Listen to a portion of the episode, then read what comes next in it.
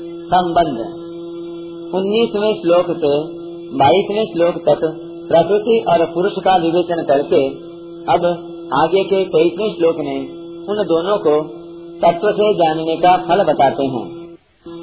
एवं वेति पुरुषान् प्रकृतिं च गुणैः सह सर्वथा वर्धमानोऽपि न स भूयो विजायते इस प्रकार पुरुष को और गुणों के सहित प्रकृति को जो मनुष्य अलग अलग जानता है, वह सब तरह का बर्ताव करता हुआ भी फिर जन्म नहीं लेता।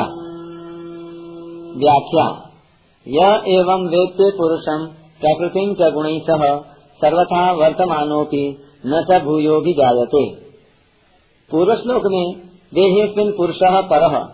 पदों से पुरुष को देह से पर, अर्थात संबंध रहित कहा है।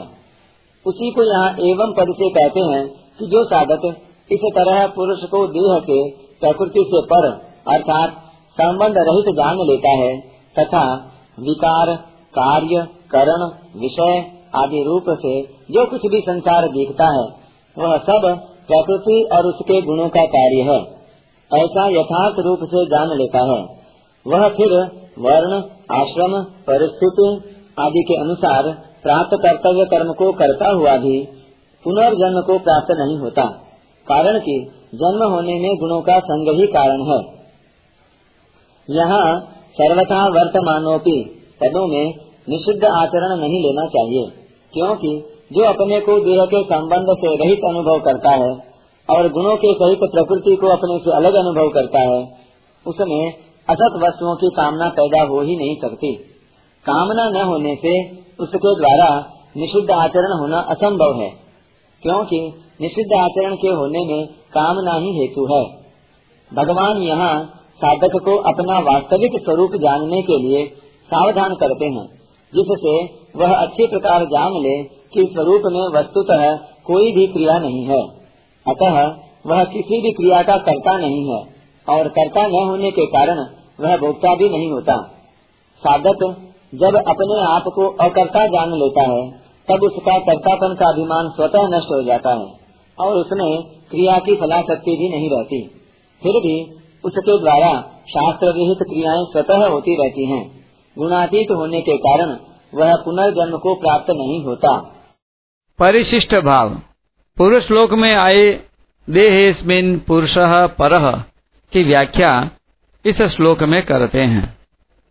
जिसका विवेक जागृत हो गया है, अर्थात देहेस्मिन पुरुष पर, यह अनुभव में आ गया है।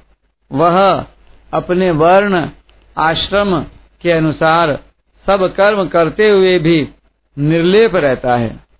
वास्तव में मनुष्य मात्र का स्वरूप निर्लिप्त ही है, पर गुणों के संग से वह लिप्त हो जाता है और बार बार जन्मता मरता है।